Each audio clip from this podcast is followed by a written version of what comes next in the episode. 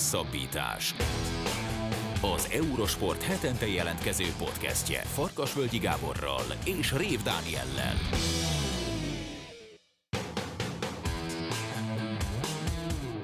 Labdarúgás. felülírt mindent ez a téma, mert egy Lionel Messi elhagyta a Barcelonát, és néhány nappal azt követően, hogy kiderült, hogy, hogy úgy tűnik, hogy nem fogja tudni meghosszabbítani az ottani szerződését, már alá is írta a Paris Saint-Germainnél, és a hétvégén a PSG bajnok ilyen be is mutatták őt a csapat szurkolóinak, hogy hogy jutott el idáig ez a történet, leginkább ez érdekel engem, és erről fogom faggatni Marosi Gergely, sportújságíró. Szia Gergő! Szia! Um, szerintem senki nem akarta, hogy ez legyen a vége. Legalábbis ez az érdekes ebben a történetben. Nekem, nekem ez a legfurcsább az egészben, hogy, hogy itt tényleg nagyon úgy tűnik, hogy volt egy szándék a játékos részéről, és volt egy szándék a klub részéről is, hogy Lionel Messi további egy-két-három évre a Barcelona játékos legyen. Légy szíves, azt magyaráz már el, hogy ha tényleg igazak azok a mondatok, amik elhangzottak a klub és a játékos részéről, hogy mind a ketten azt szerették volna, hogy folytatódjon ez a történet, hogy a liga miért nem engedélyezte ezt.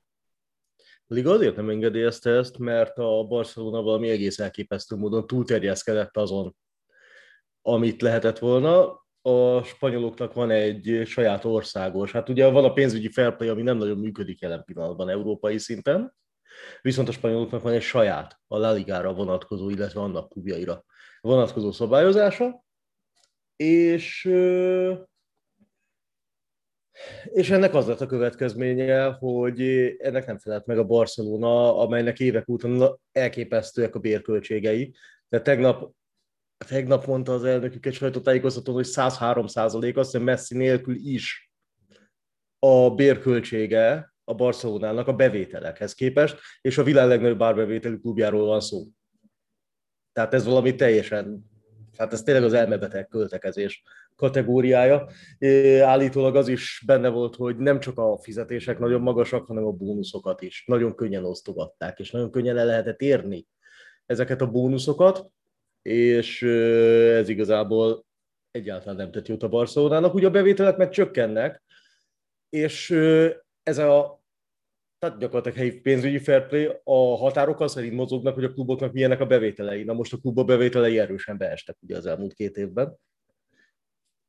És akkor ez, ezután eljutottak oda, hogy ugye a Messivel újra tárgyalták az új szerződését, és azt hiszem a feléről mondott le a korábbi erősen megnyomott szeruzával készített szerződéshez képest. Igen, állítólag ugye 100 millió euró volt Messinek az éves fizetése nagyjából. Én Igen, én azt hogy olvastam, hogy 128-as adatot is ilyen különböző Lehet, hogy 100 plusz áfa. Igen, tehát ez, ez viszonylag szerény megélhetést tesz lehetővé, de jó, nyilván kit fizessenek meg, ha a világ. Simán elképzelhető, hogy valahol az legjobb futballistáját, aki még kötődik is a klubhoz. Hmm, Na de még úgyse lehetett megállapodni vele, illetve vele meg lehetett állapodni, hogy a fizetése feléről lemond, de még így sem lehetett regisztrálni, sőt, hogyha ingyen dolgozott volna Lionel Messi, amit a spanyol törvények tiltanak, illetve 50% alá sem mehetett volna, mert azt is tiltották volna már, mert ö, nem lehet ilyen szerződést kötni, hogy ennyi pénzről lemondasz, még akkor se. Tehát ha ingyen játszik amatőrként kvázi, ami azért vicces lett volna Lionel Messi amatőrként, akkor se lehetett volna regisztrálni, sőt, mint utólag kiderült, ugye még az se volt elég, hogy Messi elment, mert még utána sem tudta regisztrálni a klub az új igazolásait. Ahhoz is az kellett, hogy Gerard Piqué és valószínűleg még a klubnak négy-öt veterán tagja lemondjon a fizetése egy részéről, és csak így tudnak alá menni, hogy regisztrálni tudják az újakat ami azért felvet erős kérdéseket. És a főleg gazdálkodásával, meg irányításával kapcsolatban. Pontosan e- erre akartam rákérdezni, hogy ugye egy olyan klubról beszélünk, egyrészt az elmúlt 15 év talán nem tudom, három legsikeresebb klubja között van Európában, vagy lehet, hogy a kettő legsikeresebb között. E, ez az egyik része a dolognak. A másik része a dolognak meg az, hogy egy olyan klubról beszélünk, aminek a múlt tavasszal, nem, most tavasszal volt elnök választása. Így van, most és, a választása. Igen, és hát, hogy mondjam, az előző elnökről azért kiderült egy és más, például az, hogy azért ő maga sem veti meg különösebben a pénzt, főleg, hogyha innen-onnan le lehet nyúlni, igazán kiváló sportvezetői hagyományokat továbbvíve, mert hogy a Barcelona korábbi elnöke konkrétan már azt hiszem el is lett ítélve, nem tudom, hogy börtönben ül, vagy csak nagyon, nagyon sok pénzbe kellett fizetnie. Ott azt hiszem, hogy nem, sikerül, nem sikerültek sorozatban az elnökválasztások, tehát van, aki... Igen. Igen, tehát van, akit a törvénykezeért utol, Bartomeunál hát eléggé nem arany, hanem fekete betűkkel fogják valószínűleg bekeretezve az elnökségét, és hát jött, visszajött Laporta nagy ígéretekkel, és mm, hát Ugye az volt az egyes számú ígéret, egy, hogy Messi itt fog játszani. Hogy Messi nyártól. itt fog játszani, igen, ez ugye nem teljesült, mire ugye vissza lehet mutogatni, és meg is tették, hogy a klubnak egyrészt iszonyatos az adósságállománya, másrészt kvázi átverte őket az előző vezetés, illetve nem ismerhették meg pontosan, hogy mekkora pénzügyi szószban van a klub, és ennek a következménye meg az lett, hogy nem lehetett Messi-t megtartani. Na most az, az azért kellemetlen, hogyha azzal kampányolsz, hogy messi aki az előző vezetőséggel ugye hát összerúgta a port, és majdnem elment már előző idényben, és akkor ő akarta, vagy ő kezdeményezte a Barcelona elhagyását, hogy aztán ebből ne legyen semmi, szóval, hogyha azzal kampányol valaki, hogy megtartjuk Messi-t, és nem tartjuk meg messi azt azért még akkor is nehéz kiheverni, hogyha vissza lehet mutogatni, hogy katasztrofális helyzetben hagyta itt a klubot az előző vezetés. Azt mondja Bartomeu, hogy ilyen a Barcelona meg a többi rivális klub között így ilyen 20-25 százalékkal nagyobb összeget költ a Barcelona bérekre, mint bárki más. De ez hogy Ami, juthatott ide ez a történet? Mert igazából ugye a foci is csak egy piac tulajdonképpen, és mint minden piacnak valamilyen szinten azért a közgazdasági logika mentén kéne működnie. Tehát én nem hiszem, hogy, mert mondjuk egy olyan csapat esetében, mondjuk egy katari klub, ott nyilván azért megy oda az XY játékos, hogy rengeteg pénzt keressen, semmi sportértéke nincs a dolognak. De azért a Barcelona az nem egy ilyen csapat, ide korábban is szívesen igazoltak játékosok, és nyilván sok pénzt lehet keresni a Barcelonánál, de hogy 25%-kal többet, mint mondjuk a Real Madridnál teszem azt, vagy mint egy angol csapatnál, az nem tűnik reálisnak. Nem tudom, hogy furcsa nekem a Barcelona egész az irányítás, az igazolások, a fizetések, tehát azóta, mióta el, eladták Neymart, akaratok ellenére megkivásárolta a Paris Saint-Germain, totális megdöbbenést kiváltva, utána ilyen pánik, meg ilyen negatív spirál mm, készfogója történt, vagy nem tudom, hogy hogy mondjam körülbelül. Tehát ugye egyből utána olyan pánikvásárlásokat csináltak, sikerült elképesztő összegeket megvenni olyan játékosokat, akik minden belé esetben vagy nem játszanak, mert állandóan sérültek, illetve nem tudták befutni azt a karriert a sérüléseik miatt, amit gondoltak, vagy mint Coutinho kölcsön adogatják őket, és még jó néhány játékost eszméletlen magas fizetésért szerződtettek, úgyhogy nem kapták vissza a pályán. A pályán levő sikerek elmaradtak, 2015 óta hiába hajszolják a bajnokok ligáját, és az egészből kialakult az, hogy persze a koronavírus járvány még megcsapta őket, de most a koronavírus járvány az ilyen 91 millió eurós. Tehát mondjuk az, hogy nagyjából 100 millió euró körüli lyukat ütött. De ez ahhoz képest, hogy 1,35 milliárd euró a teljes adósságállomány, amit vissza kellene fizetni, ahhoz képest még ez is elenyésző. Szóval ez így, ez az egész kialakított egy olyat. Nem tudom, ez lehet, hogy a hit benne volt, hogy mindig van pénz, mindig lesz pénz. Egy Barcelonának mindig lesz pénze, illetve azért, tehát azt a múltban is lehetett látni, hogy a nagy spanyol kluboknak azért tehát kedvező elbírálásban szokott lenni részük helyben. Tehát a Barcelona meg a Real Madrid biztosan több esetben megúszott már olyan dolgokat, amit mások lehet, hogy nem, de ilyen egészen egészen elképesztően rossz gazdálkodás. Vagy nem is tudom, hogy mi kell. Tehát ez olyan, mintha robogna az ember egy fal felé, és nem akarná félrerántani egyáltalán, akkor meg se próbálná. Menjünk bele. Az szerinted nagyobb szerepet játszott ebben a történetben, az átlagosnál, hogy a Barcelonának a stadionja is nagyobb az átlagosnál, és ez a stadion maradt üresen az elmúlt másfél év mérkőzésein, vagy ez igazából csak egy ilyen nem tudom, számtani ügyeskedés lenne az előző elnökség részéről. Biztos, biztos benne van, de szerintem ez ilyen plusz. Hát nyilván az, hogy Európa legnagyobb stadionja az kihasználatlanul áll másfél szezonig, az azért nagyon súlyos veszteség, hiszen azért minden jelentős mesnapi bevétel, merchandising, mindenféle kimarad. De hát ugyanakkor akkora az az összeg, amivel bajban van a Barcelona, meg amekkora tartozásai vannak, hogy maga az, hogy a Camp Nou-t nem lehetett megtölteni, hát igazság szerint ez nem, nem feltétlenül számít annyit. És persze az is igaz, hogy most még bármennyire is kellenének a bevételek, most meg még nem lehet teljes kapacitással üzemeltetni még mindig, ami megint kérdés, hogy fogalmam nincs, mi ez a kapacitás például, amitől a Camp Nou már úgy üzemeltethető, hogy nem veszteséget termel hétvégéről hétvégére, hiszen nyilván iszonyatos működő üzemeltetései költségei vannak egy ekkora stadionnak, meg a biztosítás, meg mindenféle egészségügyi előírások betartatása, stb. karbantartás, és akkor nem tudom, hogy ez kifizeti el magát, ha beengednek 30 ezer nézőt. Vagy lehet, hogy csak 50-től fizettetnék ki magát, csuda tudja.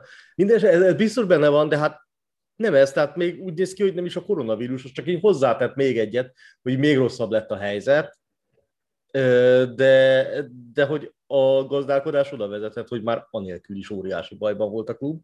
És az nagyon jó kérdés, amit nyilván nem fog senki publikusan elvállalni, hogy állítólag szponzorok is úgy voltak a Barcelonánál, hogy rögzítve volt a szerződésben, hogy nekik kell Messi. Uh-huh. Most ez vagy igaz, vagy nem, nyilván, tehát nem látjuk ezeket a szerződéseket, de, de teljesen érthető, hogy mondjuk a szponzorok ragaszkodnak ahhoz, hogy a világ legjobb játékosa az ott legyen, és mondjuk az ő termékeiket hirdesse, vagy megjelenjen az összes promóciós fotózás a, szponzor logójával együtt, és ez sincs. És nem tudom, hogy emiatt mondjuk a szponzorok újra tárgyalnak-e dolgokat. Vagy kérdés, hogy az egész spanyol labdarúgásnak. A spanyol labdarúgásnak az nem kis csapás, hogy az elmúlt, azt mondom, az elmúlt 11 aranylabdást spanyolokat, a spanyol bajnokság adta. Nyilván ez döntően Messi és Ronaldo és majd Modric. És ebből maradt Modric. És elment Messi, elment előtte Ronaldo, Ronaldo előtt elment Neymar, a világ három legkövetettebb, leg legnagyobb rajongótáborral rendelkező futballistája, és ezek szépen mind elhagyták a ligát. Lehet, hogy Ronaldo mondjuk visszajön, mert a Real Madrid szeretné, de, de, de ennek ellenére ez nem biztos, hogy jó jelet ad magáról a ligáról, és a fene tudja, hogy mondjuk ez tévészerződések letárgyalásánál az mit jelent? Mert hogy addig az, az nagyon és különösebben sokat nem kell kampányolni, mi vagyunk a La Liga, itt van, itt van a Real Madrid meg Barcelona, és itt van Ronaldo és Messi. Na most ez így könnyű eladni mi vagyunk a La Liga nézhetett Pedrit és Vinicius-t, ez kicsi gyengébb. Bár egyébként lehet, hogy egy-két év múlva majd Pedri és Vinicius jut hasonló ez, ez, ez, ez lehet, hogy lehetőségeket nyit ki a kluboknak. Egyébként, ugye a Real Madrid is, hát azon a szinten, amint, de azért valamilyen szinten megszorításokba kezdett.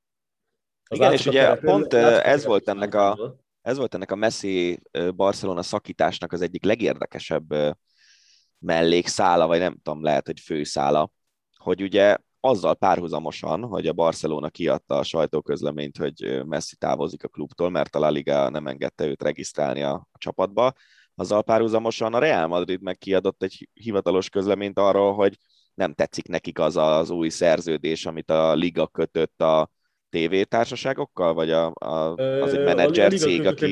Befektetési alappal, a CVC-vel. Igen. Igen. Erről Igen. a szerződésről tudsz egy kicsit mesélni?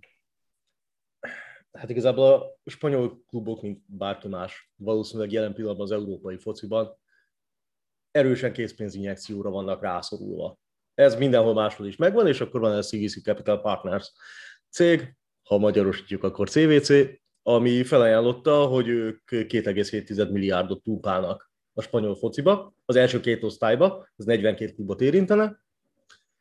A La Ligát, mint a felső két osztályt irányító szervezet létrehozna egy új céget, annak a cégnek a 10%-a e, a befektetési alapé lenne, így gyakorlatilag a liga bevételeinek a 10%-át, 10-11 elvinnék a következő 50 évben. Ezért cserébe kapnának egy óriási készpénzinjekciót, ami nagyon kell a kluboknak, és ennek az injekciónak a 90%-a az kikötne a kluboknál. Mert nagyon jó, 40, 42 csapatból 38 azt mondta, hogy írjuk alá, négy nem. Hármat tudunk biztosra, hogy melyik. A három olyan klub, ami szurkolói tulajdonban van. A Barcelona, a Real Madrid és a Bilbao. Uh-huh. Illetve állítólag az Oviedo a negyedik, ami nem hajlandó aláírni, mondván, hogy ők például nem hajlandók a tévés jogaikat 50 évre előre elzálogosítani, kvázi. A Real Oviedo mondja ezt? De hát nem, nyilván nem az Oviedo itt a lényeg, de a Real Madrid és a Barcelona, meg a Bilbao is azért. Az a, hát így belegondolok, itt trófeák alapján a három legnagyobb, biztos, hogy Bilbao a harmadik. A, azért, azért, azért ez egy elég erős lobby érték, és így ha ők nem mennek bele, akkor egy ilyen jó fél milliárd eurót állítólag esik is kapárból az üzletértéke. Tehát nem fog annyit kapni, de a többi klubnak meg iszonyúan kellene a pénz, gondolom. És a többi klubnak meg valószínűleg abból is elege van, hogy a Real Madrid meg a Barcelona mindennek keretbe fekszik, ami az ő érdekeiket sérti, mint ahogy annak idején azt se tetszett nekik, hogy ugye nem maguk értékesíthetik a tévés szerződéseiket, ami sokáig a helyzet volt, hanem lett kollektív megállapodás, és azt se tetszett, meg ez se tetszik, és nyilván meg lehet érteni a fenntartásokat. Ugye a Real Madrid azt mondta, hogy ő polgári büntetőjogi útra viszi az ügyet, sőt, még a spanyol szövetség is azt mondja, hogy ez, ez, ez, ez teljesen ez, ez az üzlet, itt nagyon nincs rendben valami, és ők is jogi útra akarják vinni. Jó kérdés, hogy mi lesz belőle. Mondjuk, ha az üzlet belül, attól persze még nem lesz pénz. És ha az üzlet megvalósul, akkor meg azoknak nem lesz pénz, mint a Barcelona vagy a Real Madrid, tehát nekik kell máshonnan szerezni. És hogyha ők belemennek ebbe a buliba végül, akkor, nem akkor ők ki. is. Tessék? Hát nem úgy néz ki, de akkor ők is.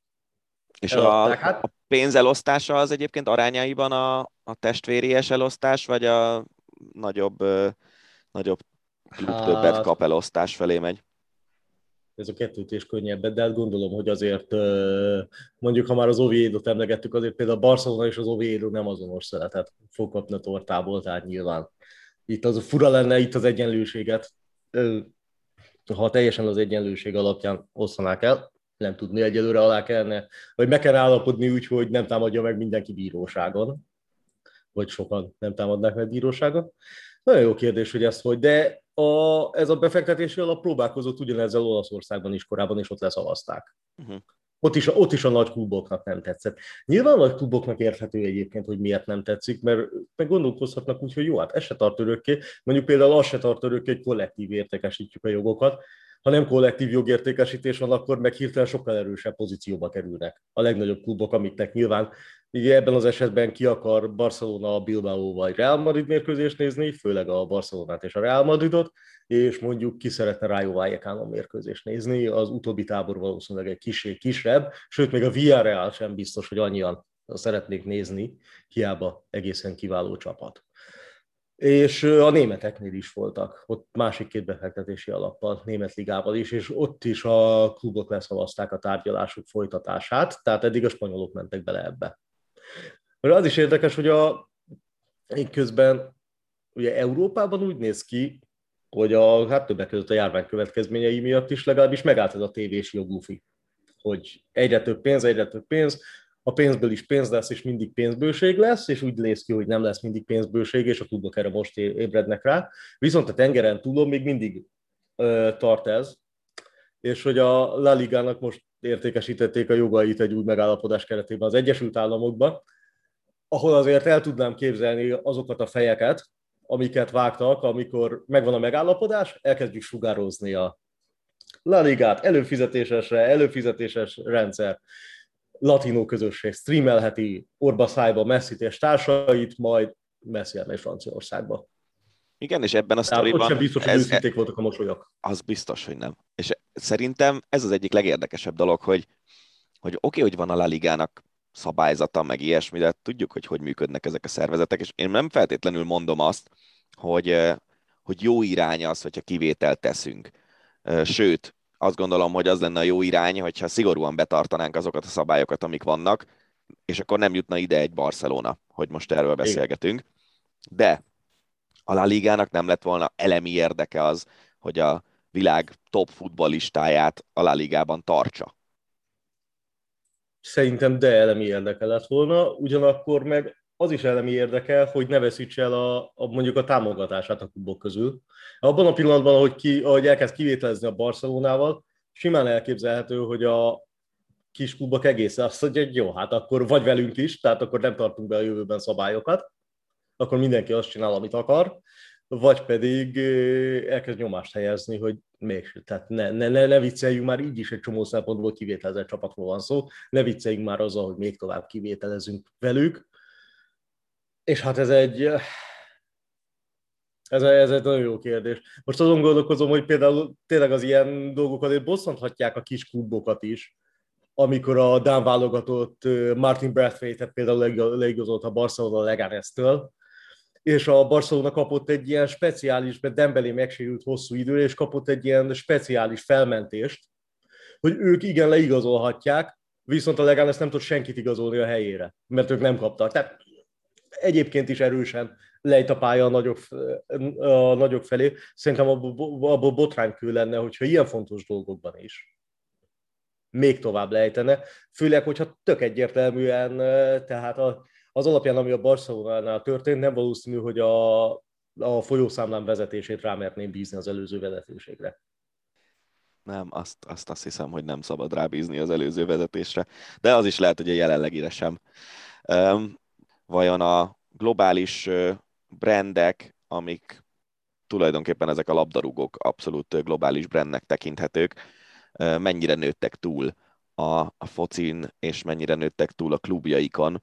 És ugye talán a legjobb példa az az, hogy most, hogy Lionel Messi Párizsba igazolt, ugye őrült mennyiségű Messi meszt eladott a Paris Saint-Germain, és a Paris Saint-Germain nem tudom, inst, azt hiszem az Instagram fiókjának a követettsége hirtelen milliókkal nőtt meg azonnal, hogy Messi odaigazolt, ez korábban is szerinted jellemző volt, hogy egy-egy nagy játékos, a, az akkori korok sztárjai ilyen szinten megmozgatták a piacot, és ilyen szinten megmozgatták az embereket, vagy pedig ez már a mai világnak egy ilyen terméke tulajdonképpen? Ez szerintem a mai világ terméke. Tehát nem tudom elképzelni, hogy a nem tudom, Diego Maradona eligazol Barcelonából Nápolyba. Ez nyilván ilyen óriási médiavihar kelt, hatalmas szó, Nápoly teljesen megőrül, Maradona félisteni státuszba kerül, na de ugyanakkor akkor még nem volt ennyire felépítve az egész így énmárkázásra, mert nyilván nem Persze, ha, tehát ha, ha ez ma történne meg, akkor elképesztő, hogy mi lenne. Ott azért szerintem ez elsősorban lokálisan, meg a bajnokságokat érintette szakmailag, hogy azért az nem mindegy, hogy egy maradóan szintű játékos elmegy a spanyol bajnokságból. Az olaszba és instant bajnok esélyesé tesz tulajdonképpen egy olyan csapatot, ami nem arról volt híres, hogy a tabella első felében vitézkedik.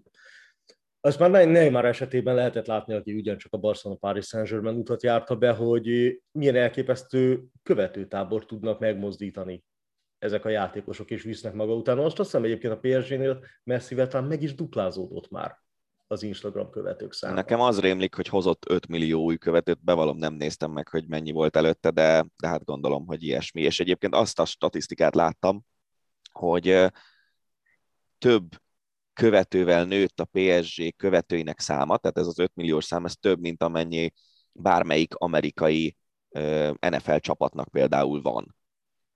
Ami nem tudom, hogy igaz-e, de, de el tudom képzelni.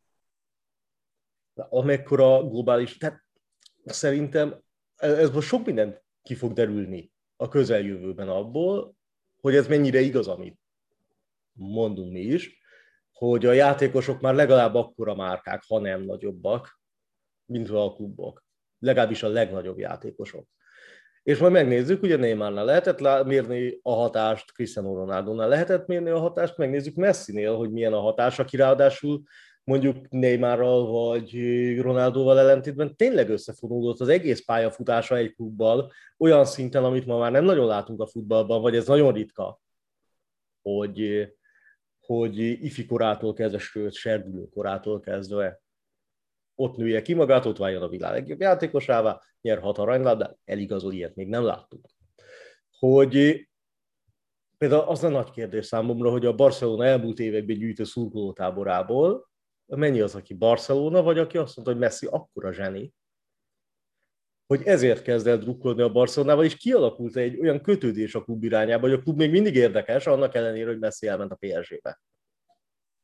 Igen, ez, ez egy jó kérdés. És a másik dolog meg szerintem, ami nagyon érdekes, hogy ugye Neymar is, meg Cristiano Ronaldo is azért egy ilyen kicsit extrovertáltabb személyiség, buli fotók, jachtok, nem tudom mi, mm, rengeteg a focin kívüli szórakoztató és érdekes tartalom.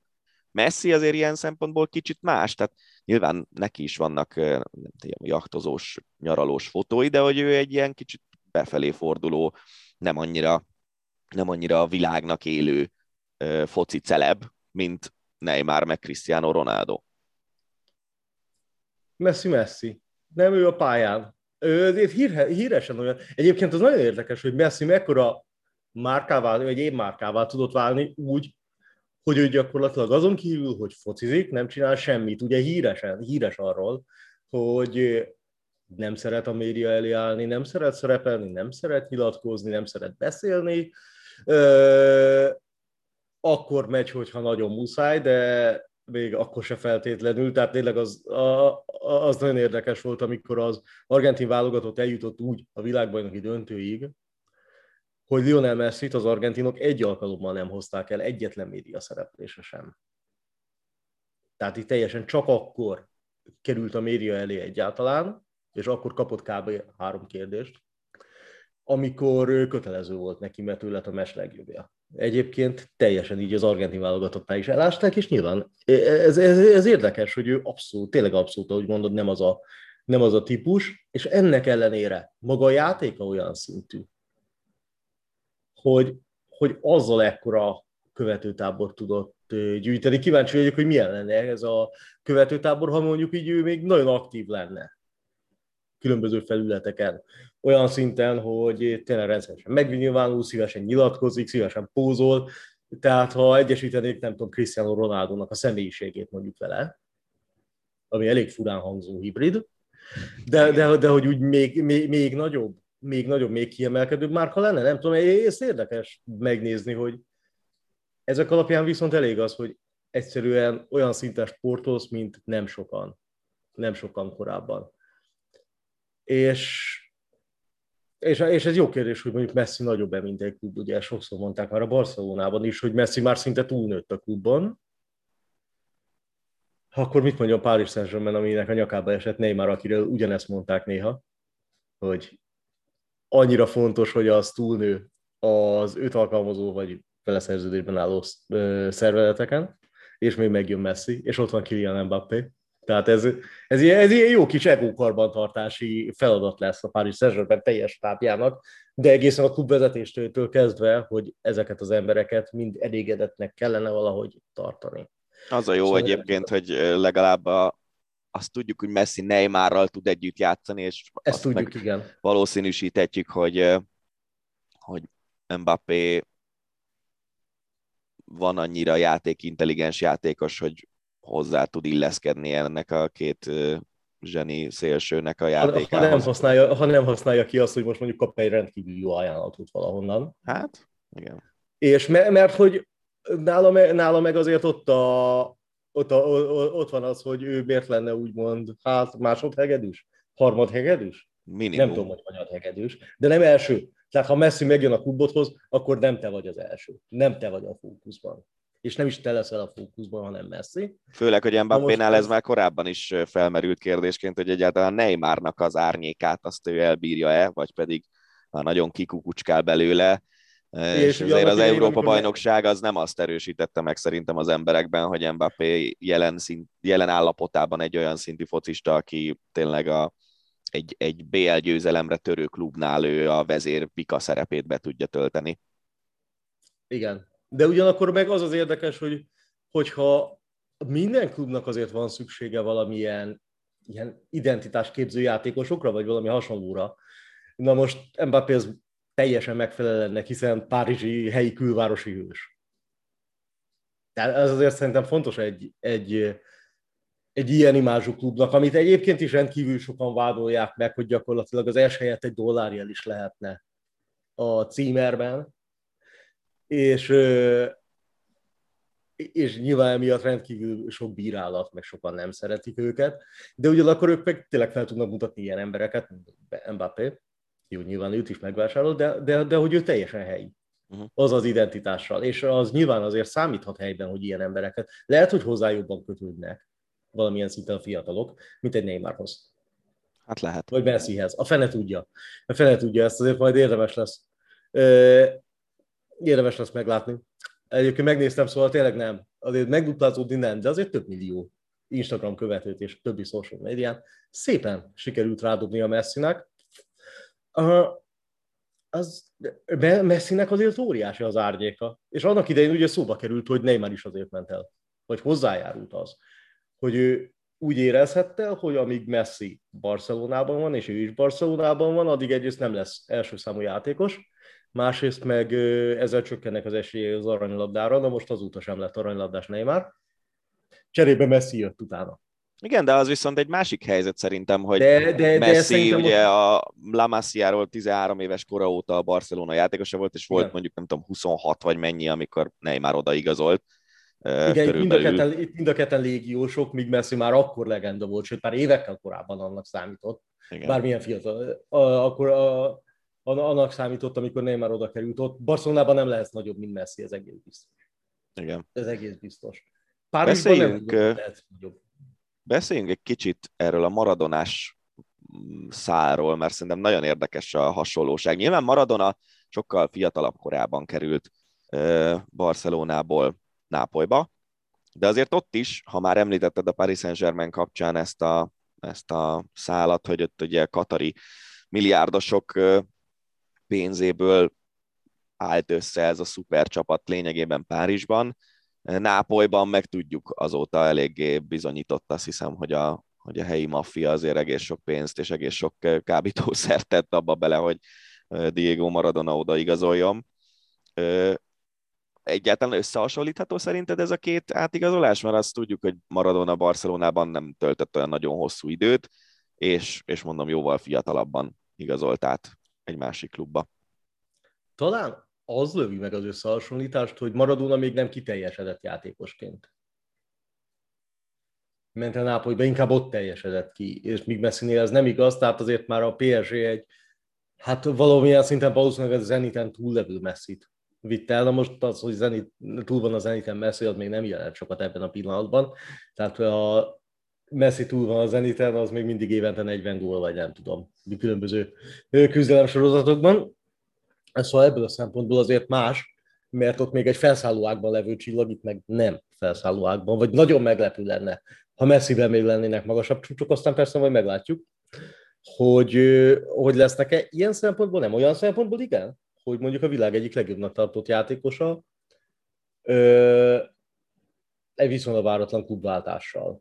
Megváltoztatja az erőviszonyokat mindenféle, azért ha egy ilyen szintű játékos átigazol, akkor az megváltoztatja az erőviszonyokat nagyon sok szinten.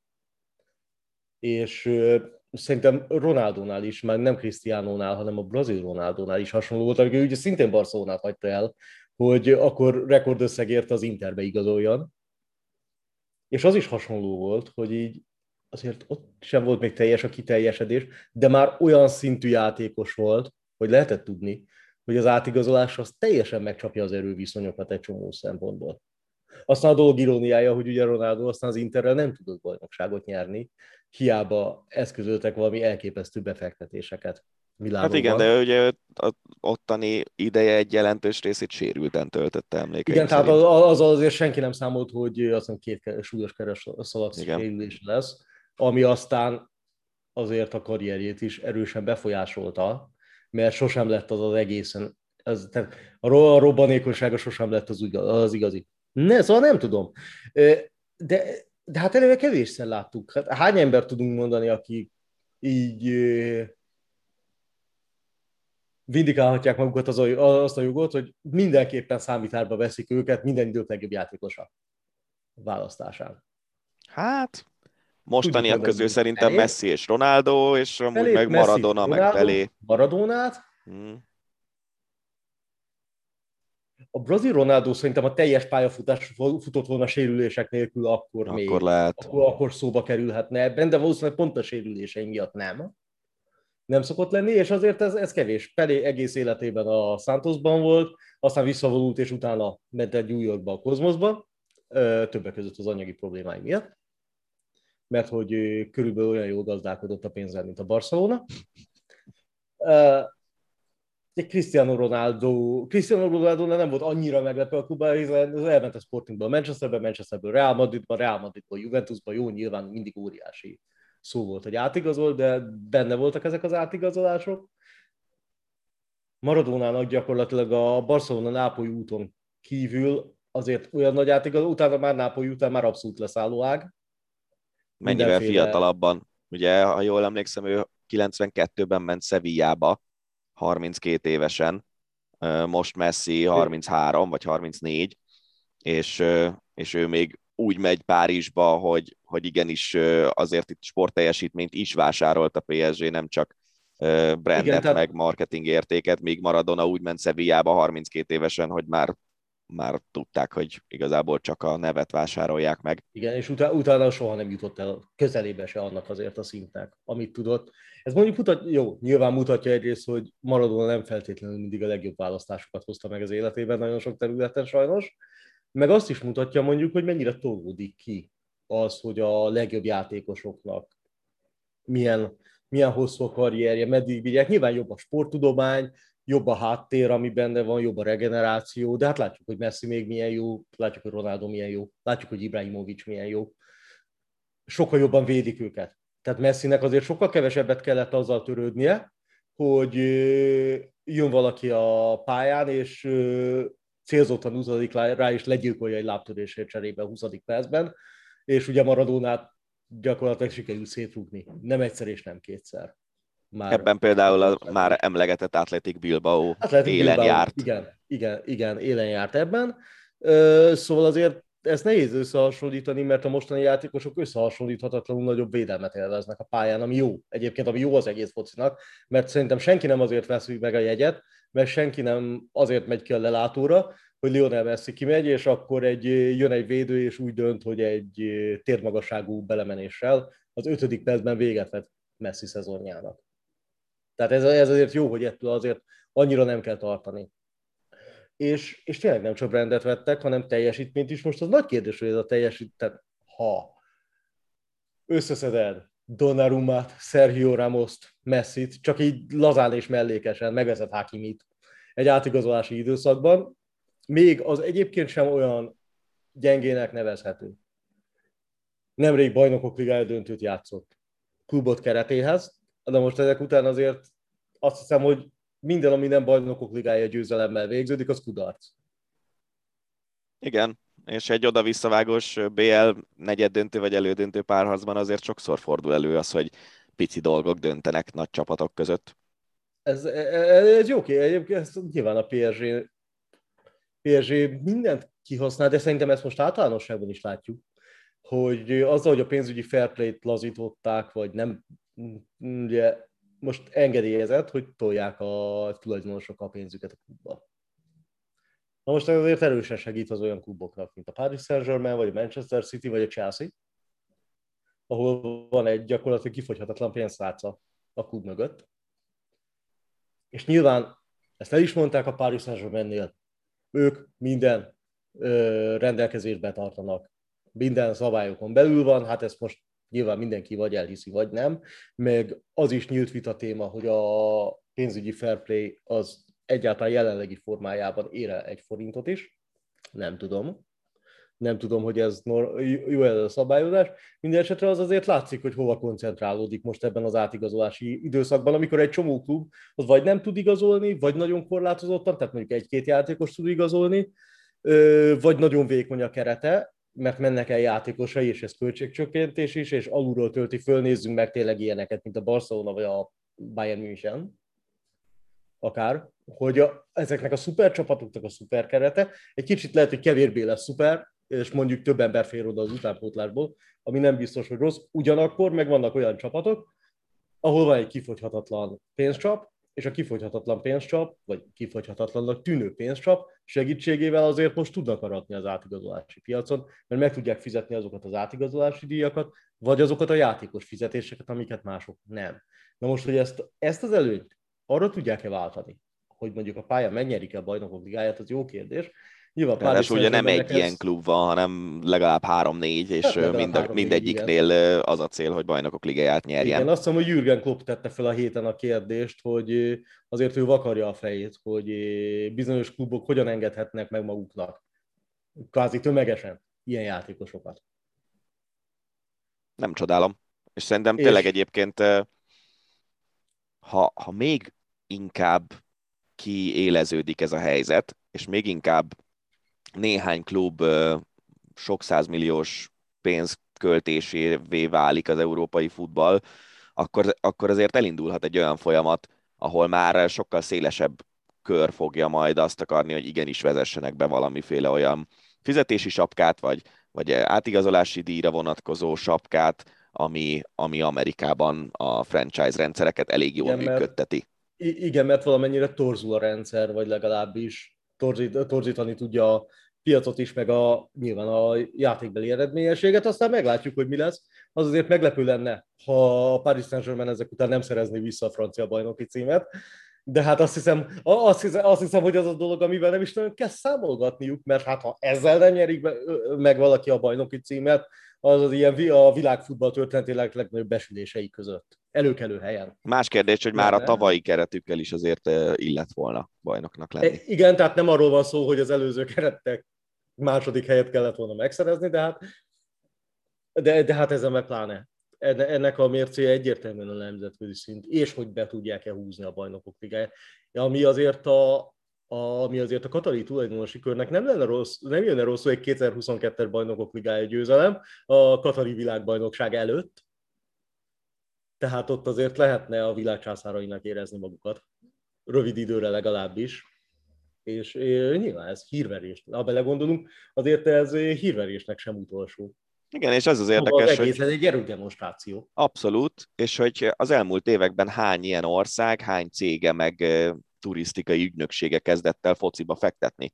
Hogyha megnézzük hát most, most a, a ugye a Visit Ruanda a legutóbbi. Azt akartam én is mondani. Igen, hát az elég mókás történet, hogy ugye az Arzenálnál is szponzorként jelen vannak, és hogy a ruandai elnök az Arzenál elsőfordulós veresége után szóvá teszi azt, hogy hát azért ezt nem kellett volna az újonc Brentfordtól kikapni, és közben meg tényleg ilyen messzik, meg, meg Sergio Ramosok Ruanda, Visit Ruanda pólóban ö, mutatkoznak be, de ne erről Igen, beszéljünk a, még az utolsó az, az, egy percben, hanem erről a Messi Sergio Ramos párosról.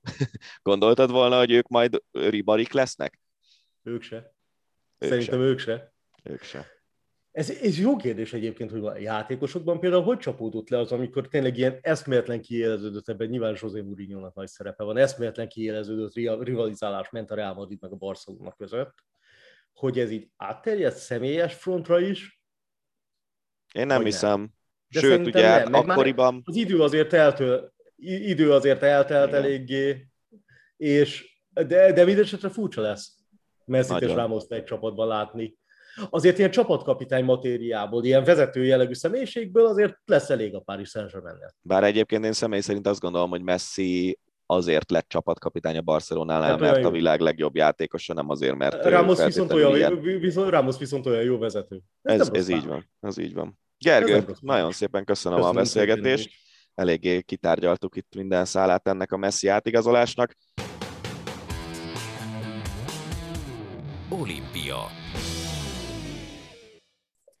kezdjük is akkor Háspataki Gáborral. Gábor, nagyon szépen köszönjük, hogy be tudtál minket illeszteni a táncrendedbe. Biztos, hogy baromi elfoglalt vagy, és szanaszét szednek a, a sajtómunkatársai, meg a rajongók, hiszen történelmet írtál Tokióban. Egy picit mesélj magadról, mert számunkra, pedig mi is azért a sportban eléggé járatosak vagyunk, de úgymond a, a semmiből jöttél. A, hogy kezdődött a karriered, miért pont a karatét választottad, és és egészen Tokióig pár mondatban a, hogy alakult a, a pályafutásod? Először is sziasztok srácok! Elég jól, jól alakult, mivel volt egy ilyen kisebb cukibb korszakom, mint minden gyereknél, hogy öt évesen szokásos ilyen kis izgő mozgó, illetve kis hiperaktív gyerek voltam, és az anyukám beírt engem karatézni, mert vittem neki egy kis itt egy cédulát, hogy van most karate oktatás az iskolában, és hát gondolta, gondolta legalább, hogy kirúgdosom magam, és hogy este nyolckor tényleg el fogok aludni. Úgyhogy, és rá fél évvel később ez a sportág nagyon tetszett, és minden nap űztem, hajtottam magam, tetszettek a kis beszélgetések benne, meg a japán szavak, mint a karatsuki, meg a gyakucuki. Hát mondom, itt minden cuki, úgyhogy akkor tök jó dolog ez a karate. Aztán, aztán rá fél évvel később a, karat, a formagyakorlatot, meg a küzdelmet is megnyertem, úgyhogy ez a sportág a szerelme itt kezdődött el nekem, hogy így, így tényleg éreztem azt, hogy jó lehetek ebben, és hogy jó is leszek, és azért is tetszett ennyire, mert sok más sportot csináltam mellette, de itt tényleg éreztem azt, hogy lesz hova még fejlődni. Láttam ilyen nagy, nagy sztárokat a YouTube videókban, meg mindenhol, és akkor ott azt láttam azt, hogy úristen, ezek így ütnek, ezek így rúgnak, ezek ilyeneket csinálnak, hát ezt én meg sem tudom csinálni. Úgyhogy az úgy voltam vele, hogy ezeket nekem is muszáj lesz, és meg is szeretném csinálni, és szeretnék annyira felnőni, mint ők, és akkor egészen szépen idáig most az olimpiáig nagyon sok eredményre és olyan pillanatokat tett, olyan pillanatokra tettünk szert az edzőmmel, amire azt mondhatom, hogy sok más magyar eddig még nem volt képes, és ez büszkeséggel tölte, hogy ezt a, az ő színük alatt, az edzőm Fischer Mihály szín alatt tudtam ezt megvalósítani, és akkor már csak két olyan világverseny van, amiről még nem tudtunk érmet szerezni, az a világbajnokság, meg a világjátékok felnőtt, felnőtt kategóriában, úgyhogy célok még vannak bőven, és nem áll meg az élet, úgyhogy imádni lehet ezt a sportot, és sohasem ugyanaz. Sohasem történik abban a szituációban, abban a helyzetben kétszer ugyanaz. Szóval nem is monoton, egyszerűen gyönyörű, nagyon szép technikák vannak benne, nagyon jó lehetőségek, taktikai elemek, szituációk. Ez a sportág úgy jó, hogy van.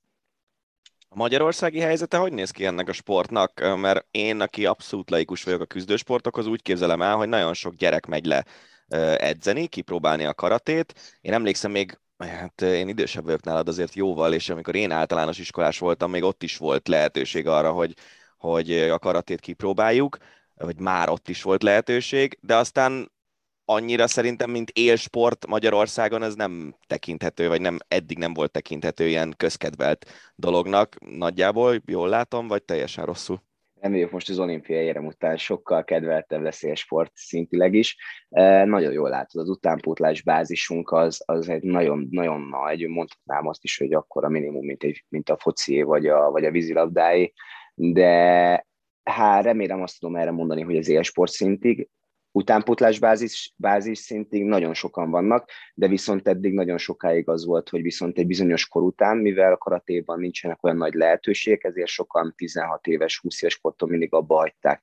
De most mi olimpiai keretprogram lett a karate, és sokkal több támogatást kaptunk, ezáltal sokkal több versenyzőnk is lett, akik benne maradtak, mert nagyon sok szakosztályhoz szerveződtek a kiskarate egyesületek, mi például az MTK-hoz, eh, akiktől nagyon sok segítséget kapunk, és most így az olimpia után reméljük azt, hogy még többen lesznek. Az alapbázisa a karaténak azért, azért az nagy 50 ezer fő regisztrált versenyző, akinek van búdó passza, aki regisztrált versenyző, akik el tudnak indulni nagyobb megmérettetéseken, illetve külföldi versenyek is, de viszont igen, az utánpótlás bázisunk nagyon nagy, azt nem is, nem is tudjuk azt, hogy mennyi pontosan. Volt szerencsém pár ilyen vakugálán ott lenni, és ott azért lehetett látni testközelből ezeket a formagyakorlatokat, illetve magát a, a küzdelmet is, a, és elképesztő szép, látványos egy ilyen formagyakorlat a, a kata, ugye jól mondom? A, igen, igen, igen. Hány évig kell ezt olyan szinten űzni, hogy, hogy illetve mi a legnagyobb különbség, nyilván az egyik közül a másik forma gyakorlat, de, de mi, mi kell ahhoz, hogy mindkét válfajban az ember olyan szinten legyen, mint mondjuk amilyen szinten te vagy? Uh, nagyon sok lehetősége van a karaténak, és ezért is lehet szeretni, mivel 6 éves kortól 90 éve, 99 éves korig az ember ugyanúgy űzheti, ugyanúgy szeretheti, csinálhatja, és megvan minden rendje, meg a, meg a, a módja is.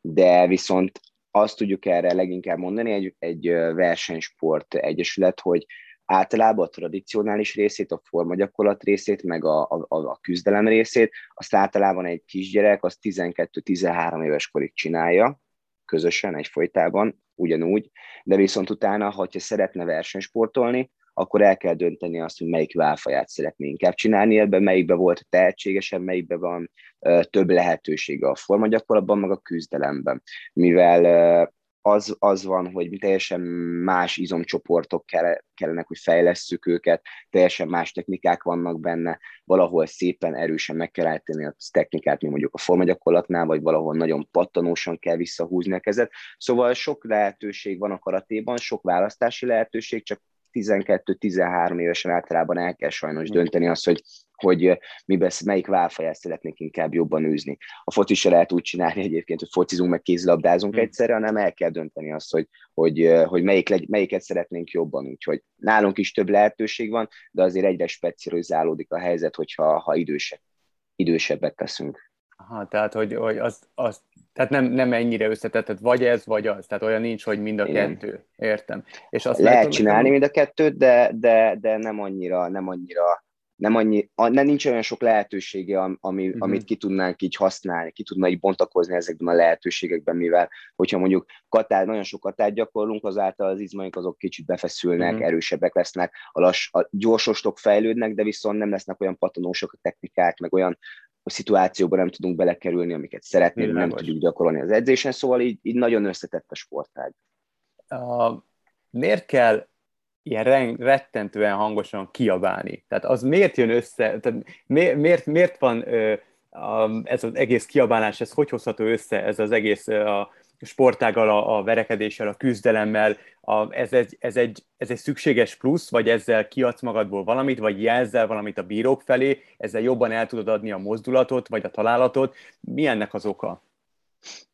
A formagyakorlatban az oka az, hogy ott a bizonyos helyzeteknek, vagy, a, vagy az ilyen sorozatosan folytatott technikáknak a végén megmutatjuk, hogy most ennek a lendületnek itt volt a vége.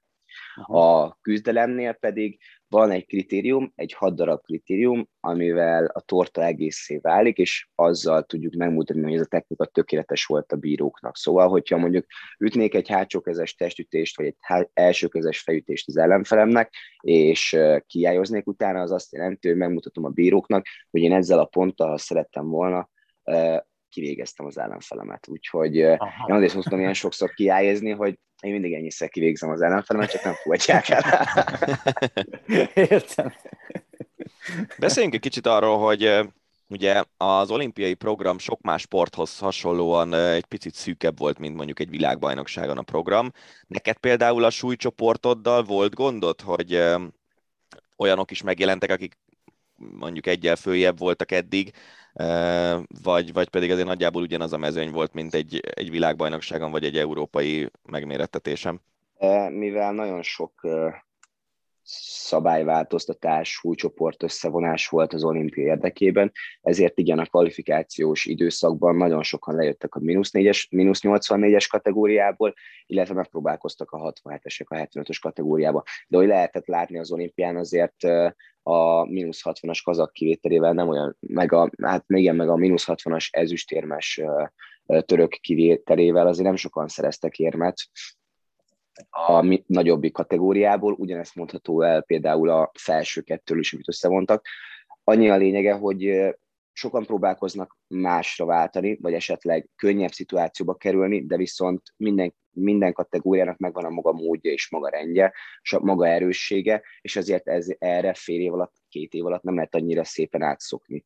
Úgyhogy nálunk, hál' Isten azt tudom mondani, hogy azok az emberek, akik megpróbálták, azok nem értek el olyan szép teljesítményt, nem tudtak, nem tudták magukat kvalifikálni, de viszont azt el tudom mondani, hogy a top 10 kategóriában, vagy a top kategóriában, amiben én vagyok, abban a top 10 versenyző, aki kijutott az olimpiára, azoknak már mind van egy kontinentális bajnoki címük, legalább egy, vagy egy világbajnokságról szerzett érmük, vagy vagy akármelyik kontinens játékokról. Szóval azért itt elég, elég nagy a mezőny, és abban a mezőnyben is elég sok az a versenyző, aki erre a versenyre is ki akart jutni, és ki is juthatott volna. Mondhatnám azt, hogy nálunk a top 20-ból bárki kijuthat tényleg, mert olyan versenyzők vannak köztük, hogy az egyszerűen lélegzetelállító. Például mondhatnám a 12. helyzet Üzbéget is, aki egyébként egy nagyon nagy reménység volt és esélyes, ő is nagyon sokszor verte már meg az Avajevet, vagy például az olasz Luigi Búzát, úgyhogy azért eléggé, eléggé meredek így ez a, ez a 75-ös kategória, de, de ezért szép ez a sport, hogy,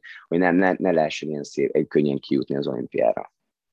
Egy picit beszéljünk részletesebben a Tokiói olimpiáról.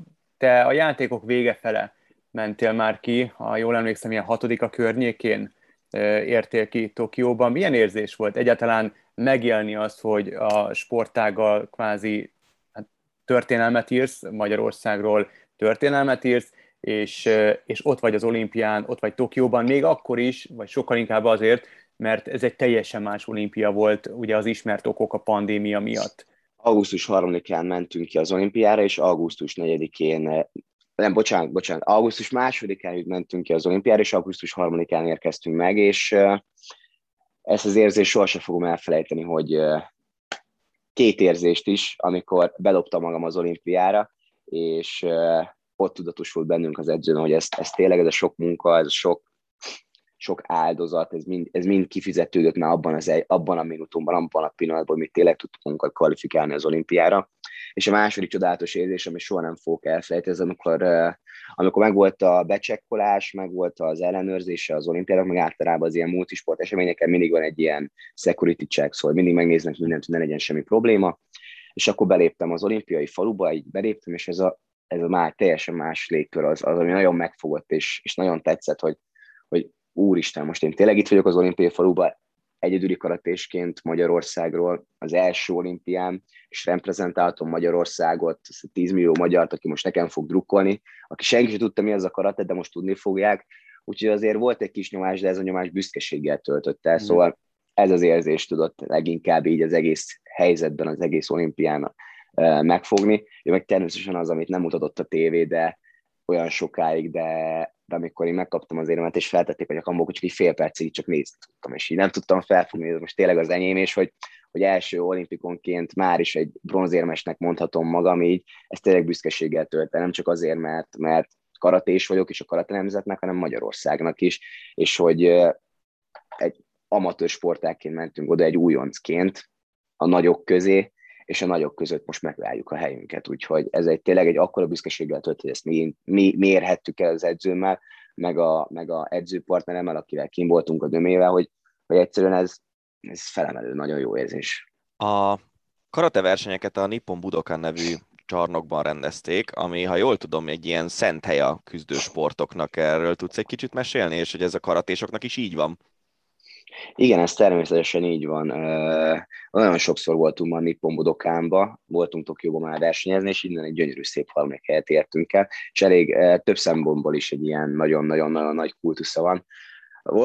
Volt is egy olyan most, nem is tudom, hogy talán a, a vívókat, vagy valakiket a Nippon Budokánba akartak tenni, de mivel a karate, karatternek az ósazája, ezért azt mondták, hogy ez itt nem lehet, csak a judo meg a karate lehet. és akkor, akkor, akkor volt az, hogy így azért ennek így van egy szép hazája, illetve nagyon sok egyetemi bajnokságot, meg versenyt is oda, oda szerveznek a karatésok minden évben, és pont az edzőpartnerem, a Szegedi Döme is kim volt egy ilyen rendezvényen, másfél napig kim volt Japánban, egy egyetemen edzett, Kokuszáj Egyetemen pontosan, vagy nem tudom, hogy hogy hívják teljesen a nevét, és küldött nekem elég sok szép képet arról a helyzetről, ami ott történik, ahol tényleg ahogy tízezer tanuló, tízezer tanuló csapatversenyben, csak csapatverseny, nem egyéni verseny, csapatversenyben, 5 plusz 5 kategória van, hogy öt versenyző plusz öt tartalék, és ebből tízezer ember ott ült benne, és mindenki szép öltönyben, és várták a mezőnyt, nézték, tapsoltak mindenkinek, úgyhogy ennek tényleg nagyon nagy tradíció van Japán, Japánban, és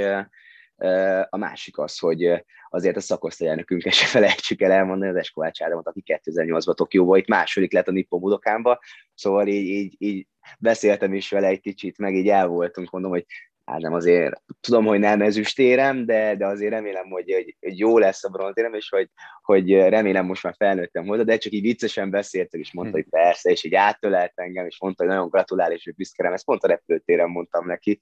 Úgyhogy ez is jól esik azért, hogy tényleg, és ezt nem nagyképűen mondtam, hanem, hanem jól esett az tényleg, hogy, hogy egy ilyen nagy, nagy, nem is tudom, egy ilyen a karaténak a, a legmagasabb embere az Ádám, aki a legtöbb, meg a legszebb eredményeket hozta el, az tényleg azt mondja, hogy nagyon büszke rám, és hogy, hogy felértem a szintje, hogy azért ez is ez nagyon nagy büszkeséggel tölt el. Ugye ő világjátékokat nyert, az a nem olimpiai sportágak, hát Igen. nem hivatalos olimpiája, mert akkor még akkor nem volt olimpiai sportág, amikor Igen. ő ezt tűzte. Úgyhogy valamilyen szinten oké, okay, hogy, tehát, hogy most nem akarom a kettőtök eredményét összehasonlítani, nyilván össze sem lehet, meg nem akarok itt ellentétet szítani, még véletlenül sem, de azért a, a, a nagy példakép, a nagy előthöz azért fel tudtál zárkózni. Mennyiben hát változott hát meg az életed a, az olimpia óta? Tehát hogy kell, hogy kell egy, egy hazatérő olimpikonnak a mindennapjait elképzelni? Hát úgy, hogy az aktív, hogy a pihenésre nem pihenés, hanem aktív pihenésre mindenhol járnia kell. Hát az ilyen sportágakban, mint a birkózás, a vízilabda, meg, meg a vívás, hát azért ott, ott Magyarország nagyon eredményes ország, ezért vagyunk mi egy sportnemzet, mert mindenben nagyon jók vagyunk, hál' Istennek, és ezért örülök, hogy ide születtem, hogy azért lehet nekik egy kicsit más érzés, amikor, amikor sok helyre hívják, de én karatésként, küzdő sportolóként, első olimpikonként ez az aktív pihenés nekem ugyanolyan pihenés, és, és csak mhm. örülök, hogy a, a, örülök, hogy a magyar karatét népszerűsíthetem, illetve az embereknek elmondhatom, hogy a karate nem csak abból áll, hogy, hogy Jackie Chanek vagyunk, meg Bruce Lee-ként ordibálunk jobbra-balra, úgyhogy, úgyhogy én csak ennek örülök, hogy így, így elmondhatom mindenkinek azt, hogy ez a sportág miért szép és miért jó, és hogy végre mindenki majd megismerheti, és majd azt, azt mondja majd, hogyha lát egy olyat, hogy, hogy a iskolában lehet judót, judót pró, kipróbálni, lehet mondjuk focizni, meg lehet karatézni, akkor nem az, hogy a karate az hülyeség, és hogy csak a foci van, meg a, meg a kézilabda, hanem az van, hogy, hogy tényleg ott van a karate, és próbáljuk ki, mert az is olimpiai sportág volt, vagy olimpiai sportág marad, és, és, és nagyon szép, és jó, jókat lehet ott gyakorolni, és meg is tudja talán védeni magát a, a kisgyerekem, úgyhogy ezért szeretem ezt a sportágat, és ezért ülök neki az, hogy most ebből áll minden, a minden napom, hogy, hogy tényleg népszerűsítenem kell a karatét, és egyébként a pihenésen kívül és a sok, sok mosáson kívül, így most más nem annyira van, de most már visszaálltam, visszaálltam kicsit edzeni is, kondicionális edzésre, mivel azért az élet nem áll meg, és novemberben már világbajnokságunk lesz Dubajba, úgyhogy majd szépen jövő elkezdünk újra karatézni, de azelőtt még csak, még csak kondicionális edzésekre járok. A közeljövő az neked hogy néz ki? Mondtad a világbajnokságot, gondolom, hogy addig nem fogsz visszavonulni, hiszen meglehetősen fiatal vagy, és ugye 2023-ban meg Budapest rendez majd világbajnokságot, ha jól tudom, az egy következő nagy cél. Igen, 2021-ben lesz a felnőtt világbajnokság Dubajban, amit szeretnénk ugyanúgy kitűzni célként, éremességként, illetve lesz most szeptember végén egy moszkvai Premier League, és ezeket azért mondom mind, mert következő évben 2022-ben lesz Birminghamben, Amerikában a következő világjátékok, amire még ugyanúgy nem jutottunk ki, és az edzőmmel, és szeretnénk kijutni, és onnan is egy gyönyörű szép érmet elhozni, illetve 2023-ban a felnőtt világbajnokság, amit meg is említettél, Magyarországon, amit hát nem akarok nagyképű lenni, és nem akarok tényleg, tényleg olyan, olyan, olyan kemény gyereknek tűnni, de mivel Magyarországon lesz, és, és szeretném megmutatni, a magyar Magyarországon is eléggé őshonos a karate, és eléggé népszerű és gyönyörű sportág, hogy onnan szeretnék egy aranyérmet elhozni. Nekem ez most a másodlagos nagyon nagy célom, de tényleg, hogy, hogy a, úgy képzelek erre a versenyre, mint az olimpiára, szóval nagyon-nagyon készülni szeretnék rá, és hát igen, az olimpiával keltem, feküdtem minden nap, most azzal fogok kelni, meg feküdni minden nap, illetve 2024-ben reméljük, hogy Párizs. Ez egy, ez egy jó kérdés.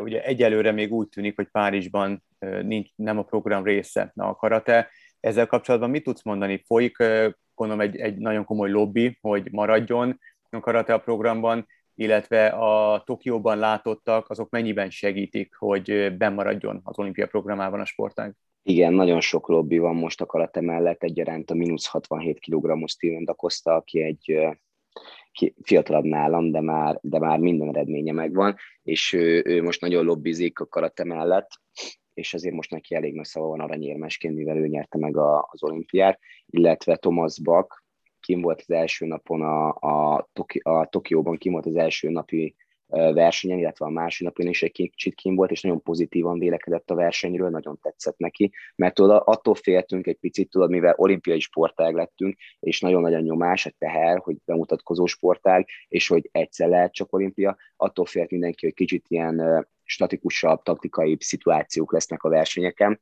a, a, meccsek, a versenyen, meccseken belül, és hál' Isten nem így volt, nagyon sok pontok, nagyon sok szép lehetőségek lettek kihasználva tényleg, amikre azt mondtam, hogy bárcsak minden verseny ilyen lenne, illetve a VKF-nak az elnök, elnöke is volt egy ilyen kis megbeszélésem vele, egy ilyen kis gyűrésem, és most kimondta az olimpia után, után vége lett a karaténak, és lezárták a, az olimpiai játékokat, hogy megpróbált, nem, nem próbált, hanem hogy fellebezett azért, hogy a karate bennmaradhasson a, a, a olimpiai programok között, illetve nagyon sok ország ugyanúgy még lobbizik mellette, köztük nem csak Magyarország, hanem mondhatnám akár Spanyolországot is, vagy Németországot, vagy Azerbajdzsánt, akik tényleg eléggé, eléggé nagy színvonalban vannak a karatéban jelen, és eléggé a csúcson vannak, szóval, hogy nagyon jók.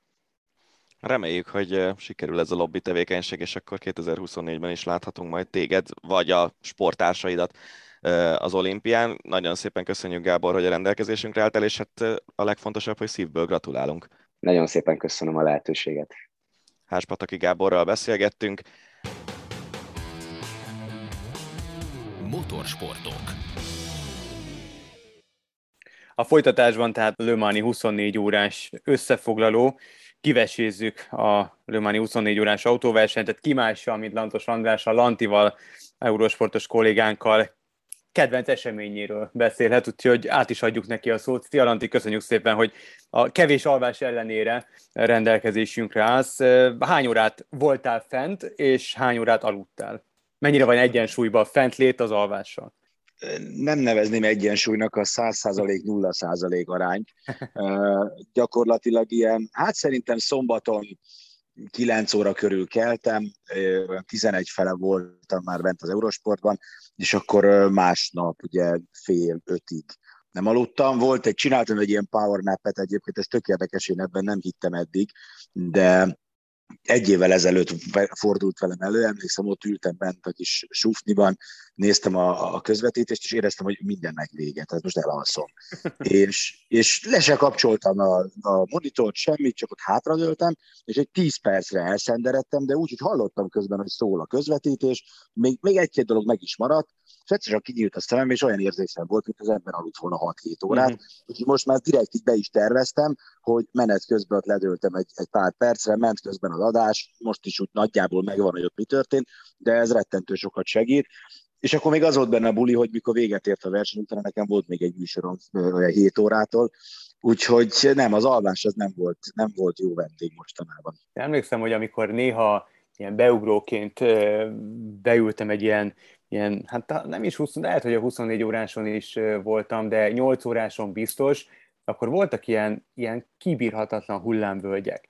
Tehát amikor tényleg úgy érzed, közvetítés közben teljesen mindegy, hogy mennyire élvezed, mennyire vagy felkészült, mennyire van mondani valód, egyszerűen tehetetlen vagy, és van egy olyan hullámvölgy, amikor úgy érzed, mintha tarkon vágtak volna, és képtelen vagy nyitva tartani a szemedet. Ilyen van neked, vagy már annyira edzett vagy, hogy ez már fel sem tűnik? Alapból egyébként én olyan vagyok, hogy ha valami leköt, akkor nehezen kapcsol ki az agyam. Tehát a, a, a szüleim mesélték, hogy az egész család aludt, a sofőrt leszámítva, de lehet, hogy még ő is, mikor mentünk valahova. És én nekem, mint Mr. Bean-nek, amikor így nem akar elaludni a templomban, úgy nézett ki a fejem körülbelül, és, és nem, nem, ha egyszer valami foglalkoztat, meg leköt, akkor elég sokáig nem jön ilyen pont, pont, nem mondom, hogy nekem nem volt. Tehát egyszer azt hiszem alakult úgy egy Lömani 24 órás, hogy így egymásnak segítettünk be az éjszakai etapokban, és talán valami 19 órát közvetítettem a 24-ből, valami ilyesmi jött ki. Na ott emlékszem, hogy a 13. óra környékén volt egy olyan pillanat, amikor ére, akkor, akkor volt egy olyan, hogy éjszaka 9 órán keresztül közvetítettem egy húzamban. De egyébként, de egyébként a versenyfüggő is. Tehát ez a mostani verseny ez olyan volt, hogy hogy egészen ugye az éjszaka közepéig nagyon sok minden történt, balesetek voltak, eső volt, ugye új autók, izgultunk miattuk, stb. És a vége is olyan volt, hogy nem taposták le már egymás sarkát azért a versenyzők, de, de a távolság nem volt annyira nagy, hogy, hogy beleférjen egy hiba. Tehát végig a, a, ott lógott a levegőben, hogy oké, okay, erőből úgy tűnik, hogy nem fognak változni a, a, nem fog változni a sorrend, de ha bárkinek egy egészen pici hiba belecsúszik, akkor, akkor akár, akár a győztes is változhat. Beszéljünk is kicsit erről az új autóról, amit itt félig meddig már említettél, mert eh, talán ez az újdonság most a, ebben a hosszú távú autóversenyzésben, hogy eh, végre úgy tűnik, hogy sikerül egy nagyjából hasonló vagy egységes szabályrendszert kialakítani az észak-amerikai és az európai autóknak, és ez nagyon sok gyártónak is felkeltette már az érdeklődését, igazán nagy autógyáraknak. Viszont ez az idei, ez még egy ilyen kicsit átmeneti év volt, ahol már az új szabályok szerinti autók is megjelentek, de azért még ott voltak a régiek, emiatt a, a király kategóriában összesen öt autó állt rajthoz jól mondom, hogy ez egy ilyen átmeneti év a Le Mansban, és 2022-23 már egy sokkal izgalmasabb, és a győzelemért harcoló autók számát illetően sokkal nagyobb létszámú mezőnyel fog elrajtolni? Abszolút, ez, ez teljesen így van. Ugye 2022-ben egy új gyártó jön majd, valamikor vagy Le vagy egy kicsit később a Peugeot, és akkor ugye 2023-ban jön az Audi, a Porsche, a BMW, a Honda és a Ferrari. Ők azok, akik már bejelentették, és még vannak gyártók, akiket várunk, a Cadillac-et, ugye hát meglátjuk milyen néven, mert a GM valamelyik márkáját küldené, illetve ugye az Alpint is várják, amely most az általad említett tavalyról áthozott autóval már itt volt versenyzett, és harmadik lett. Igen, ez egy átmeneti időszak, egy aranykor felé néz most ez a sportkocsi versenyzés, ez a hosszú távú autóversenyzés, pont azért, mert, mert győzött végre a, a józanész, és, és félre tudták tenni az eltérő érdekeket. Ezt úgy kell érteni, hogy Amerikában a sport, és ezt ti nagyon jól tudjátok, mert mind a ketten szeretik, szerettek amerikai sportot, szóval a, a sport a sport is, de rettentően fontos az, hogy ők megértették, hogy ma már a sport a szórakoztatóiparral harcol a figyelemért. Ma már a hollywoodi filmekkel kell felvenni a küzdelmet, a, a számítógépes játékokkal kell felvenni, a tévével kell, egyéb tévéműsorokkal kell felvenni a küzdelmet, ezért muszáj, hogy, hogy show is legyen a sport, amellett, hogy nyilván őrizze meg a sport mi voltát, és szóljon azért arról, hogy az adott műfaj legjobbjai meghatározott keretek között próbálják eldönteni, hogy ki a leges legjobb. És ezért az amerikaiaknál ha megnézitek egyébként az összes amerikai bajnokságot, ott van például a NASCAR, hát a NASCAR-ban olyan kőegyszerű autók mentek még néhány évvel ezelőttig is, mert nem ez volt a lényeg, az volt a lényeg, hogy látványos, látványos legyen, nehéz legyen, jó karakterek versenyezzenek. Ezért az amerikaiak mindig azt szerették volna, hogy az autósport amennyire lehet legyen olcsó, megfizethető, hogy jöjjenek a, a gyártók, és emellett pedig legyen látványos. Most ezzel szemben itt Európában, ugye ő kapcsolatban még mindig ott van a köztudatban, hogy ez a, a, a villámgyors laboratórium, ahol ugye kifejlesztik a, az autóipar jövőbeni megoldásait, ötleteit ki lehet próbálni. Ezzel kapcsolatban az utóbbi években az lett a baj, hogy az autóipar ma már ugye a benzines autók fejlesztésében sokkal kevesebb pénzt fordít, mint mondjuk az alternatív hajtásba. Ezért egyre kevésbé lehetett új dolgokat kipróbálni Lömanban, és ez okozott egy pici nehézséget. Na ezt, a, ezt kellett áthidalni, ezt a különbséget, és végül ezt úgy oldották meg, hogy van egy külön amerikai, meg van egy külön európai szabályrendszer. Az amerikai az viszonylag kötött, az európai az viszonylag szabad, és a kettőt próbálják majd valahogy összehozni egy úgynevezett BOP-vel, és ugye ez lesz majd ennek a, a jövő érának a lelke, hogy ezt mennyire fogják jól megcsinálni. Ha jól megcsinálják, akkor egy új aranykor jön tényleg, ha, ha nem sikerül jól, akkor meg átkozódás, szitkozódás egymás anyjának az emlegetése. Akkor eddig, addig még egy picit azért várnunk kell. Az ideivel kapcsolatban mi volt a, a benyomásod, mennyire váltotta be a hozzáfűzött reményeket, mennyire tetszett? Nyilván neked mindig, mindig nagyon tetszik, meg te nagyon oda vagy érte, de mondjuk a szurkolók mennyire lehettek ezúttal, mennyire örülhettek az idei 24 órás Le kapcsolatban? Szerintem beváltotta, tehát ö, olyan nagyon sokat nem változtak az autók külsőre, lassultak. Tehát azt látni kell, hogy a, ha azt szeretnénk, hogy valami olcsóbb legyen, ö, de hasonlóan jól nézzen ki, akkor az lassabb lesz. Tudjátok, van ez a, ez a tábla, hogy cégünk gyorsan, jól és olcsó dolgozik, mert ebből hármat választhatsz, igen. Kettőt, Kettőt igen. De igen, na ez is egy ilyen dolog, hogyha azt szeretnéd, hogy egy autó szép is legyen, de olcsó, akkor az nem lesz gyors. Uh, úgyhogy Úgyhogy lassultak az autók láthatóan, de ezt tudták, ez be volt tervezve. És ezt a részét el kell fogadni. Én mindig azt mondom, hogy örülni kell annak, ami most történik az endurance sportban, de azt látni kell, hogy ezek az autók már nem azok, mint az LMP1 hibridek, amik eddig mentek, Ez van, ez van, az autósport ebbe az irányba halad, a gyártók, tehát elmúltak azok az idők, de nem csak az autósportban, szerintem a gazdaság minden terén, hogy, hogy szívlapáttal szórják a pénzt egy projektbe azért, mert úgy gondolják. A fenntarthatóság az egyre több iparágban ugye fontos, és ez az autósportot is elérte. Most már Forma egy is ugye abba az irányba halad, hogy költségplafon lesz, és, és csökkentik az elkölthető pénzt mennyiségét. Itt is ez van. Ennek ellenére viszont a versenyzés az egyáltalán nem lett rosszabb. Tehát azt a nagyjából 10-15 másodpercet körönként, egy három és fél perces körön, amennyivel lassultak ezek a hyperkárok az LMP1-hez képest, ezt, ezt nem érzed. Ott ülsz a tévé előtt, ha nem írják ki, nem érzed, hogy lassabban megy az autó, hogy lassabban gyorsít ki a kanyarból, hogy esetleg hamarabb lép rá a fékre. Ezt nem látod. Azt látod, hogy az autók jól néznek ki, azt látod, hogy egyébként a versenyzés maga amennyire lehetett egy ilyen átmeneti időszakban szoros volt, mert ugye azért egy nagy autógyár van jelen, jelenleg a Toyota, meg egy amerikai kis, kis gyártó, egy ilyen lömanőrült srác, srác, hát egy úriember, aki egy nagyon szimpatikus figura. Ugye ő épített még egy autót, pontosabban egy autót, és abból volt ugye kettő. Tehát megvolt a különbség végig az egész verseny alatt. Egyértelműen látszott, hogy a legerősebb autó az a Toyota, amelyben ugye hibridrendszer is van, amit egy nagy autógyár fejlesztett, de az Alpin is, ami ugye egy tavalyról áthozott autó, meg a két Glickenhaus is folyamatosan annyira lőtávolban volt, Egyébként itt a vége fel ugye volt dráma is a Toyotának, ugyanaz a probléma előjött, ami Monzában, hogy valami miatt nem tudott elegendő üzemanyagot felszívni a rendszer a tankból.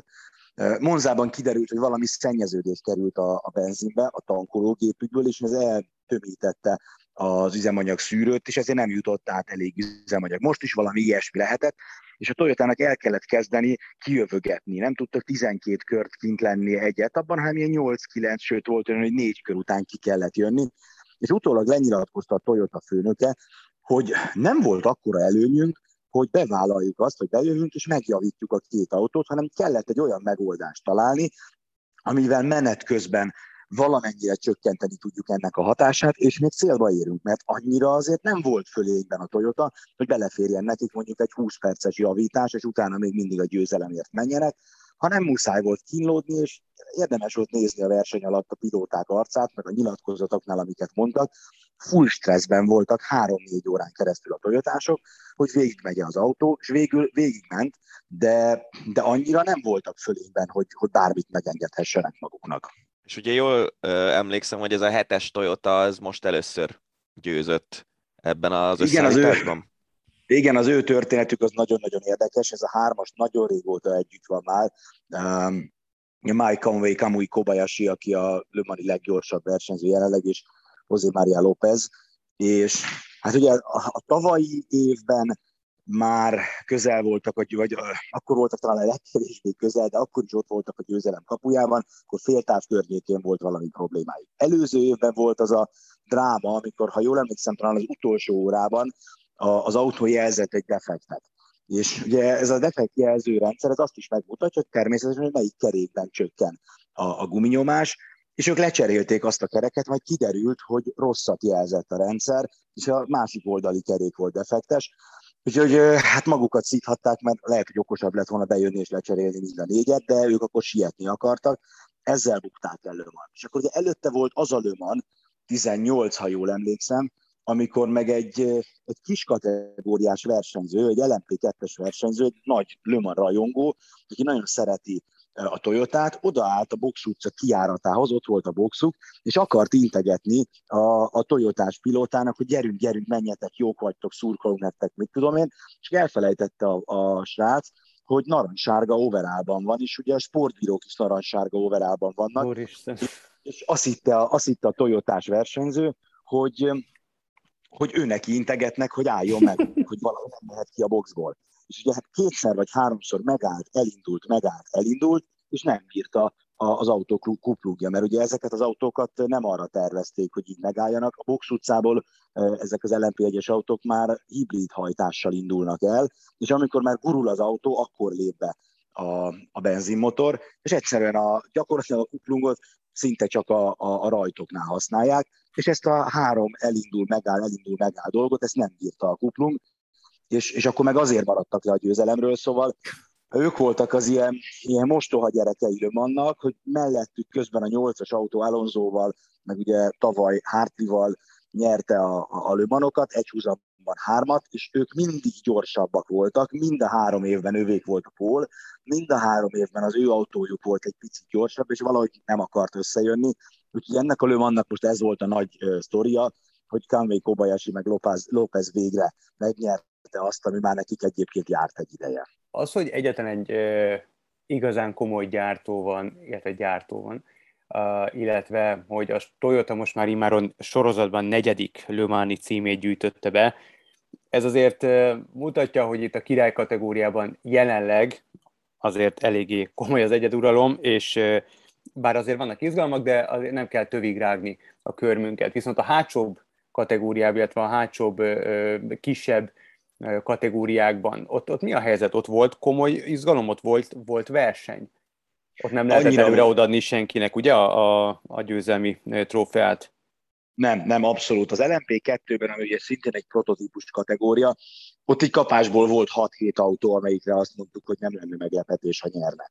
Ott azért olyan versenyzők mennek, csak hogy nehogy valaki félreértse a kis prototípus kategóriát, mint Montoya, Juan Pablo Montoya, Stoffel Van Dorn, szintén ugye Forma 1-es versenyző, Paul Di Resta, őt is szerintem viszonylag sokan ismerik, és akkor sorolhatnám még a neveket. Tényleg nagyon-nagyon sok remek, jó Will Stevens, jó korábbi F1-es pilóta megy ott, és, és ott úgy alakult a dolog, hogy eredetileg négy különböző autógyártó, pontosabban kaszni gyártó volt, és egy motort használ mindenki, ugyanazt. Aztán az egyiknek a négy közül annyira jól sikerült az autója, hogy most arra ez egy ilyen egyautós, ilyen márkakupa jellegű kategória lett, mert jelenleg az összes autó a egyet leszámítva az Oreca Kasznis volt, és ugye ugyanazt a Gibson motort használta mindegyik. Na most ebből szerintem ki lehet találni, hogy mennyire szoros a bajnokság. Tehát minden azon, illetve a kategória, minden azon múlik, hogy hogy állítod be az autót, mennyire ügyes a csapatod, mennyire oldjátok jól meg a necces szitukat, és mennyire jók a versenyzőitek. És ott megismétlődött az a dráma, ami pár évvel ezelőtt már a, a Le győzelemért pont a Toyotával megtörtént, hogy a, a kategóriát vezető autó, egyébként ez a VRT csapat, egy belga csapatautója, a, az utolsó körben állt meg, és Robert Kubica, akit nem is tudom, hogy felejthettem elmondani, ki életében először indult Le ő így bukta el a Le Mans győzelmét. Nem tudják még, hogy mi történt. Utolsó kör, mindenki már az ünneplésre készül, a Toyotások pár körrel korábban kijöttek együtt a boxba, megvárták egymást a boxba, mert akkora előnyük azért volt, hogy szépen együtt kéz a kézbe jöjjenek be, és a kettős győzelemről meglegyenek a gyönyörű fotók.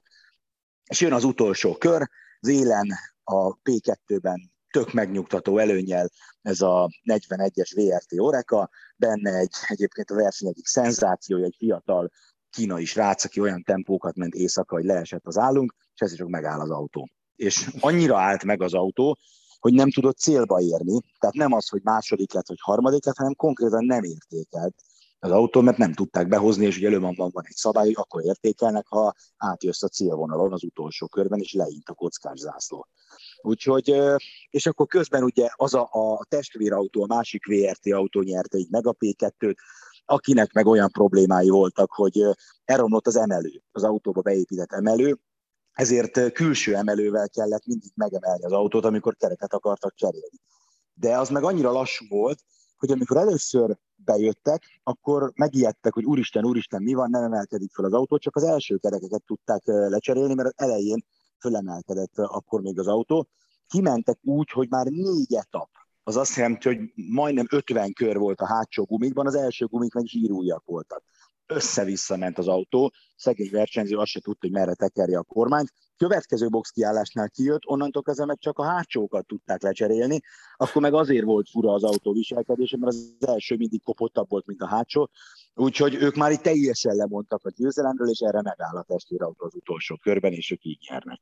Nagyon érdekes volt egyébként figyelni, én nem tudtam nagyon sokat nézni a Le Mansból, de azért így bele-bele nézegettem, és azt vettem észre, hogy ez az LMP2-es kategória volt az, hogy lényegében, hogyha három óra eltelt, tuti, hogy valaki új vezetett, állandóan változott az, hogy éppen kik harcolnak a győzelemért, kik állnak jól, kik rendelkeznek technikai problémákkal. Ugye volt ez a éjszakai dráma, amikor elkezdett esni az eső, és össze-vissza csúszkáltak, és pörögtek ezek az LMP2-es autók.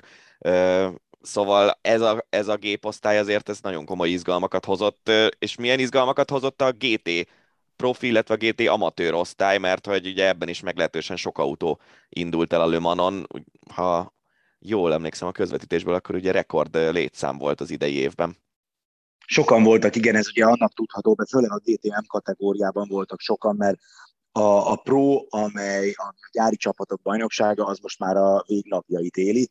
Most be is jelentették, hogy 2023-ban megy utoljára ez a, ez a fajta GT kategória, és egy teljesen új, a GT3-as géposztály fog bejönni a helyére, ami egy nagyon szuper dolog, mert ott körülbelül ötször annyi autó van már ötször annyi típusú autó van, úgyhogy sokkal színesebb lesz majd a mezőny, meg nagyon úgy néz ki, hogy 24-től már egy GT kategóri, GT mezőny lesz, tehát nem ez külön Pro meg M, hanem csak egy egyébként úgynevezett Pro M kategória lesz, tehát profik és amatőrök együtt fognak versenyezni egy autóban, mint most ugye a GTM-ben teszik.